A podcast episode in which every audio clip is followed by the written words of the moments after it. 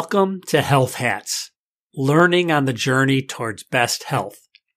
I'm Danny Van Leeuwen, a two legged, cisgender, old white man of privilege living in a food oasis who can afford many hats and knows a little bit about a lot of healthcare and a lot about very little. Most people wear hats one at a time, but I wear them all at once.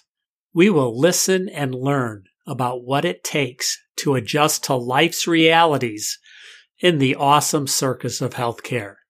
Let's make some sense of all of this.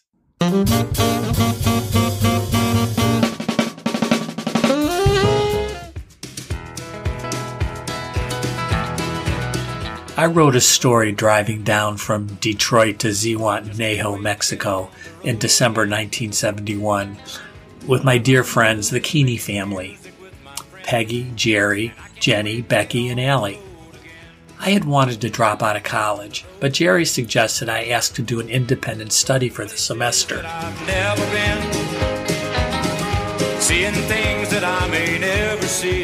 My advisors agreed. My study was full Mark Twain immersion, with the deliverable two stories written in the style of Mark Twain. I read my first story to the tribe in Zihuatanejo on Christmas 1971. I was 19. I just can't wait to get on the road again. I thought I had lost the story, but I found the manuscript a month ago tucked inside a book about Mark Twain called Mark Twain Himself. I wanted to give the book to my grandson Oscar. Oscar and I read to each other for an hour each week. We've read Tom Sawyer, and now we're reading Huckleberry Finn. We started this pleasant ritual about a year ago when he was concerned about my Pokemon illiteracy. He read me quite a bit of Pokemon. He's become more literate about Mississippi life in the 1870s than I became about Pokemon.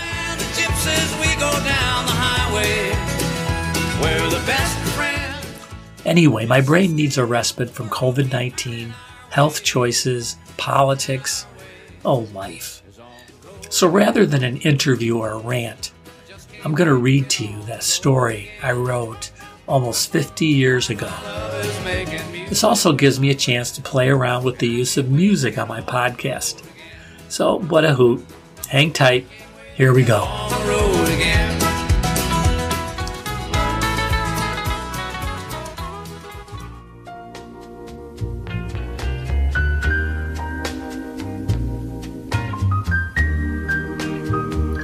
I live in Biggers, where we believe in the American way. Success is how we play the game. That's what I've been taught all these years, and the actions of everyone here pretty well fits that bill. Biggers is out of the way, which is to say that strangers are strangers, and it ain't often they chance to pass through here, except that if they got lost finding the gas station off the highway about 10 miles down the road. I was coming home from school the other day. Man, I hate school. They oh. say a lot and make us do a lot, but somehow I can't seem to make it all fit for me. You know, like that stuff about success. Be a man. Make a man of yourself. They say that's the way to be, but it sort of rubs me wrong. When I told Hank, he said there was something wrong with me, but I'm still not sure. He seems pretty hard put to win those contests he tries out for.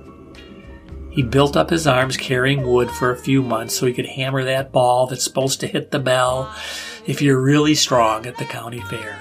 You hit the bell, all the pretty girls will like you more.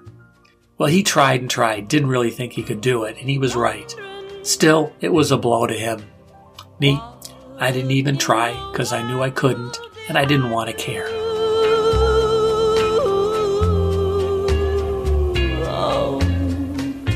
Crazy.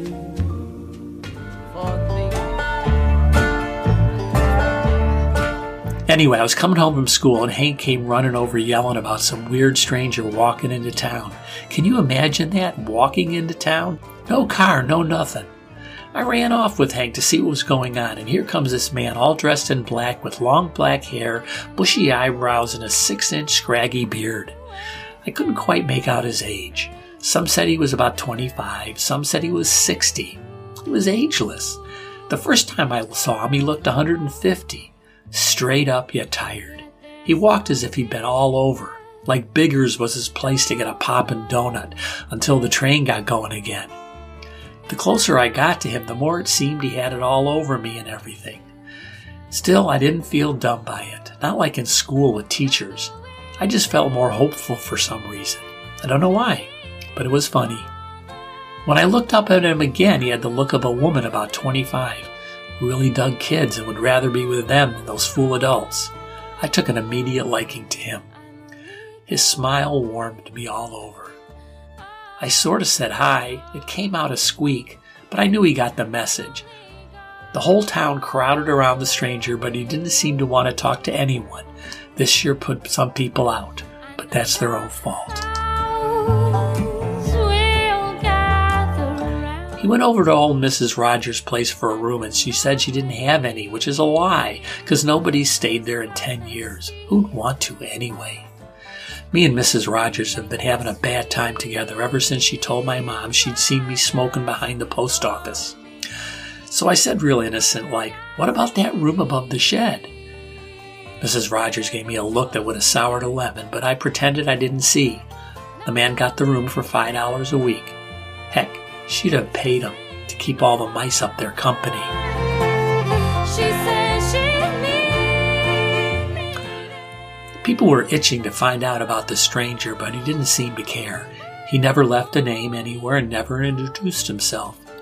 I couldn't read the scribbled name he put in Mrs. Rogers' little book, so I named him New. N E W. It just came to me all of a sudden. Sounded pretty foreign. Well, he was foreign couldn't have come from anywhere any of us had ever been, except maybe ornery old Captain Sellers, who says he's been around the world. This afternoon, Mr. Greystone, the mayor, went to him and asked him his name. Darn if he didn't say that some people called him New. He threw a twinkle in his eye to me when he saw me. I almost let loose in my pants. Now I really wanted to know more about him.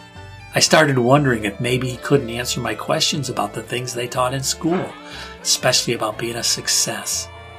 Heck, he sure was one. I don't know at what, but whatever he thought he was, I'll be darned if he wasn't a success at it. After the mayor finally got through his fancy hat that he wasn't going to pump New for more information, he split and made everybody else leave too. I went extra slow. When they were gone, I slipped back into his room and stood there in front of him, frightened, yet knowing he dug me being there. He said he was glad I was there, and could I please do him a favor? I would have given up half a gallon of ice cream and stayed in school an extra hour every day just to be with him, let alone do something for him. I'll be darned if he didn't want me to get him on the agenda for the next town meeting on the next Friday night. And I ran off and told the mayor to fix it up. He didn't like me giving him orders, but he was about to shake to death with curiosity. So he did it and only scowled at me.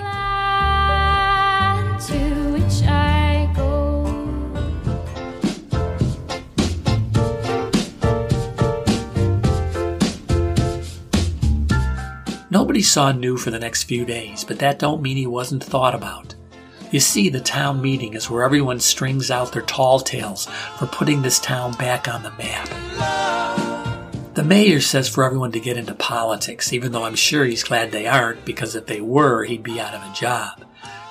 Anybody had been better than him, but nobody cares enough except maybe Joe Cratcher, who owns the used car lot with four rickety old cars in it. But he'd be worse, and everyone knows, and so does Mr. Cratcher, so he doesn't get into politics either. He just tries to get the biggest dealership in the state, which is ridiculous because he only sells one car a year, and that's to the mayor who buys a city car to drive as his own to do city business, even though there ain't any because the county does it all now, seeing as Biggers is so small. Well, Mr. Cratcher figured New might give him a hint on how to expand his business. Mrs. Rogers figured he'd talk about how to praise God. She's the most god awful, God fearing person in the world. I'm sure God doesn't waste no time on an old prune like her. Old Lady Jenkins, the school teacher, hoped she'd find a way to keep the kids quiet so she could cram some of them dusty old books down our throats. That's what she said, but I think she'd rather have built a fire and roast us all over. Bob hoped New would bring free booze so he wouldn't go broke on his next bender. But we all knew, New wouldn't, since he hadn't hardly any money and drinking didn't seem to be up his alley. Me, I didn't know what he was going to talk about, but I was darn sure I wasn't going to miss it even if I had to sneak out after Mom and Pop left for the meeting.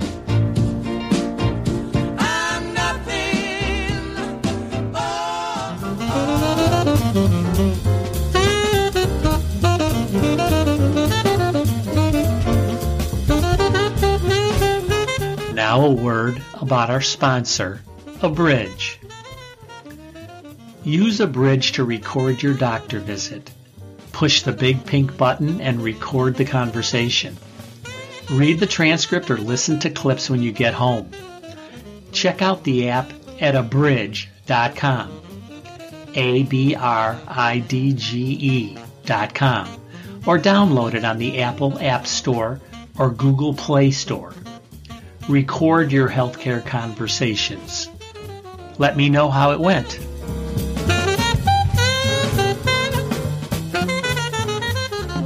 Well, Friday night came and everyone finished dinner early and put their kids to bed by 8.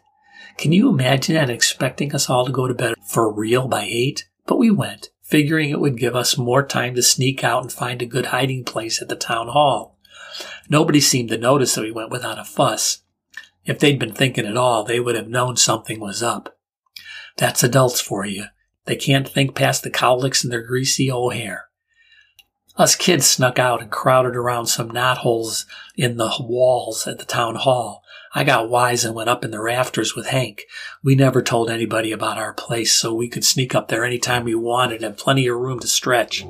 The meeting started, and everyone gave their usual long winded spiel until the ice cold reception froze them up, and they sat down, bringing us closer to hearing New. Finally, it was New's turn to speak. People were quivering with anticipation, each one sure of what he was going to talk about. I almost fell off the rafters, but Hank caught me just in time. New stood up, straightened out his wrinkled black frock, sighed, and stepped up to meet us all. He slid the podium out of the way and took a long, piercing look around the room.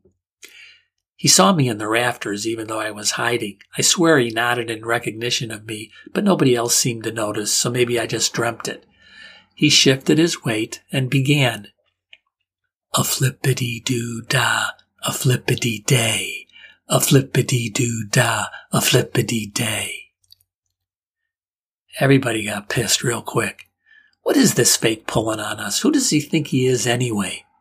But New kept on going just a little bit louder.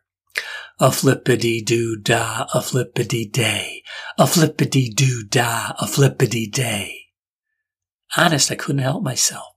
I was so entranced. I started a going. A flippity doo da, a flippity day, a flippity doo da, a flippity day. Hank looked at me like I had really fallen out of the rafters. Everybody looked up and saw us. They should have been mad at us hiding up there. It was against all sorts of rules. Couldn't get anywhere by breaking rules, they always said, but they weren't mad. They kept looking at us and looking back at New. Everyone was quiet, Dusty Road quiet, lull before a storm. It was all quiet except for the two of us singing softly. A flippity doo da, a flippity day, a flippity doo da, a flippity day. Then you know what? Everyone hesitantly, slowly singing a flippity doo da, a flippity day, a flippity doo da, a flippity day. Ever so slowly, then quicker and louder until they were singing to give you goosebumps. A flippity doo da, a flippity day, a flippity doo da, a flippity day. It was like 90 degree weather in the middle of winter. People were smiling, hugging, and kissing each other. They actually dug the isolation and silly ways of Biggers. Mrs. Rogers even climbed up to the rafters and shook my hand. That ain't peanuts for a 200 pound woman. The meeting didn't last too long, or rather, it lasted for a few days. It just spilled out into the streets and homes and everywhere. Mom hummed as she did her work. A flippity doo da, a flippity day. A flippity doo da, a flippity day. We sang it on the playgrounds at the top of our lungs. A flippity doo da, a flippity day, a flippity doo da, a flippity day. But like any good thing, special good thing, some people didn't dig it. Mr. Greystone, the mayor, and Mr. Cratcher started questioning whether it was proper to be singing all the time and not working hard. I have a sneaking suspicion they were jealous of everyone. Nobody seemed to care a lick about used cars or town politics. Nobody appreciated their status, treated them as equals. Imagine that, the mayor and town used car dealer. Prominent people, and nobody was paying them special mind. Well, so it went. First, only a few people were thinking about it. Maybe we are being sort of silly and childish. I mean, actually singing some stupid song all day, not even a proper song with words and a definite tune, adults acting like kids. It hurts me to tell you about it. It spread faster than that little ditty did. Pretty soon only kids and Bob. But Bob only sang it on his benders, and nobody ever thought twice about him. One day somebody suggested that New was at fault. Why, it was him that started it all with that catchy tune. He's been causing the complete collapse of all respectability in this town. The kids don't even pay us any heed. I say, New was the best thing that ever happened to me. I began getting the feeling that maybe I didn't need to be cool and successful. I dug singing and smiling and dancing. Maybe there isn't anything wrong with that. I wasn't winning any contests at the county fair, but what the heck? I couldn't do it anyway. And if I could, what for? Not for me, anyway. So you see.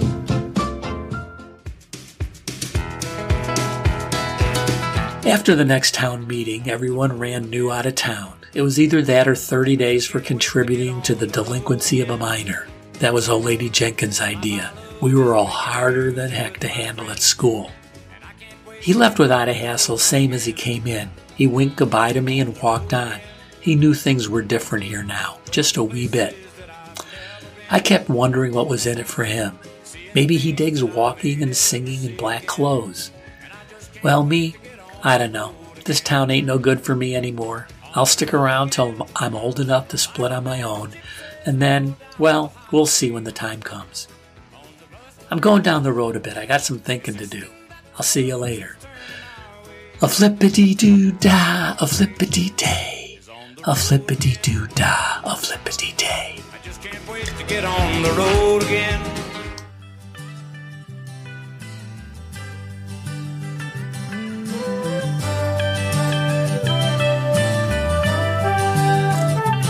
Rediscovering this story reminds me that I was never a man's man. I didn't get macho.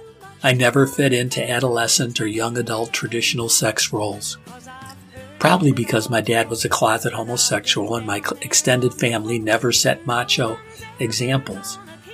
Fortunately, Peggy Keeney introduced me to women's lib in my teens. And Jerry introduced me to and included me in men's liberation. Men's liberation was how does women's lib impact us, men? Jerry started a men's lib group. I was very much the youngest guy in the group and the only one not in a relationship. My group fellows range from 24 to 55, all with partners active in Women's Lib. Yet the support and self reflection were formative for me.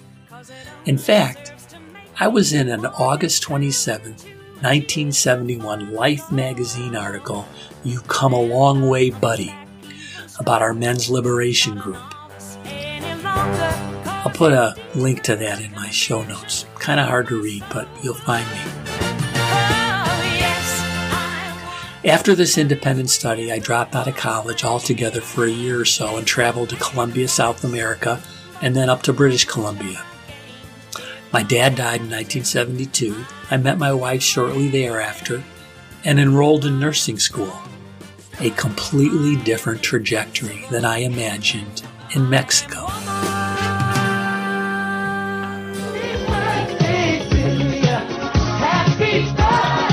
But I am delighted to have introduced my grandson to Mark Twain, a wonderful, wonderful author. So, Happy birthday, Oscar. This one's for you. A flippity doo dah, a flippity day. A flippity doo dah, a flippity day.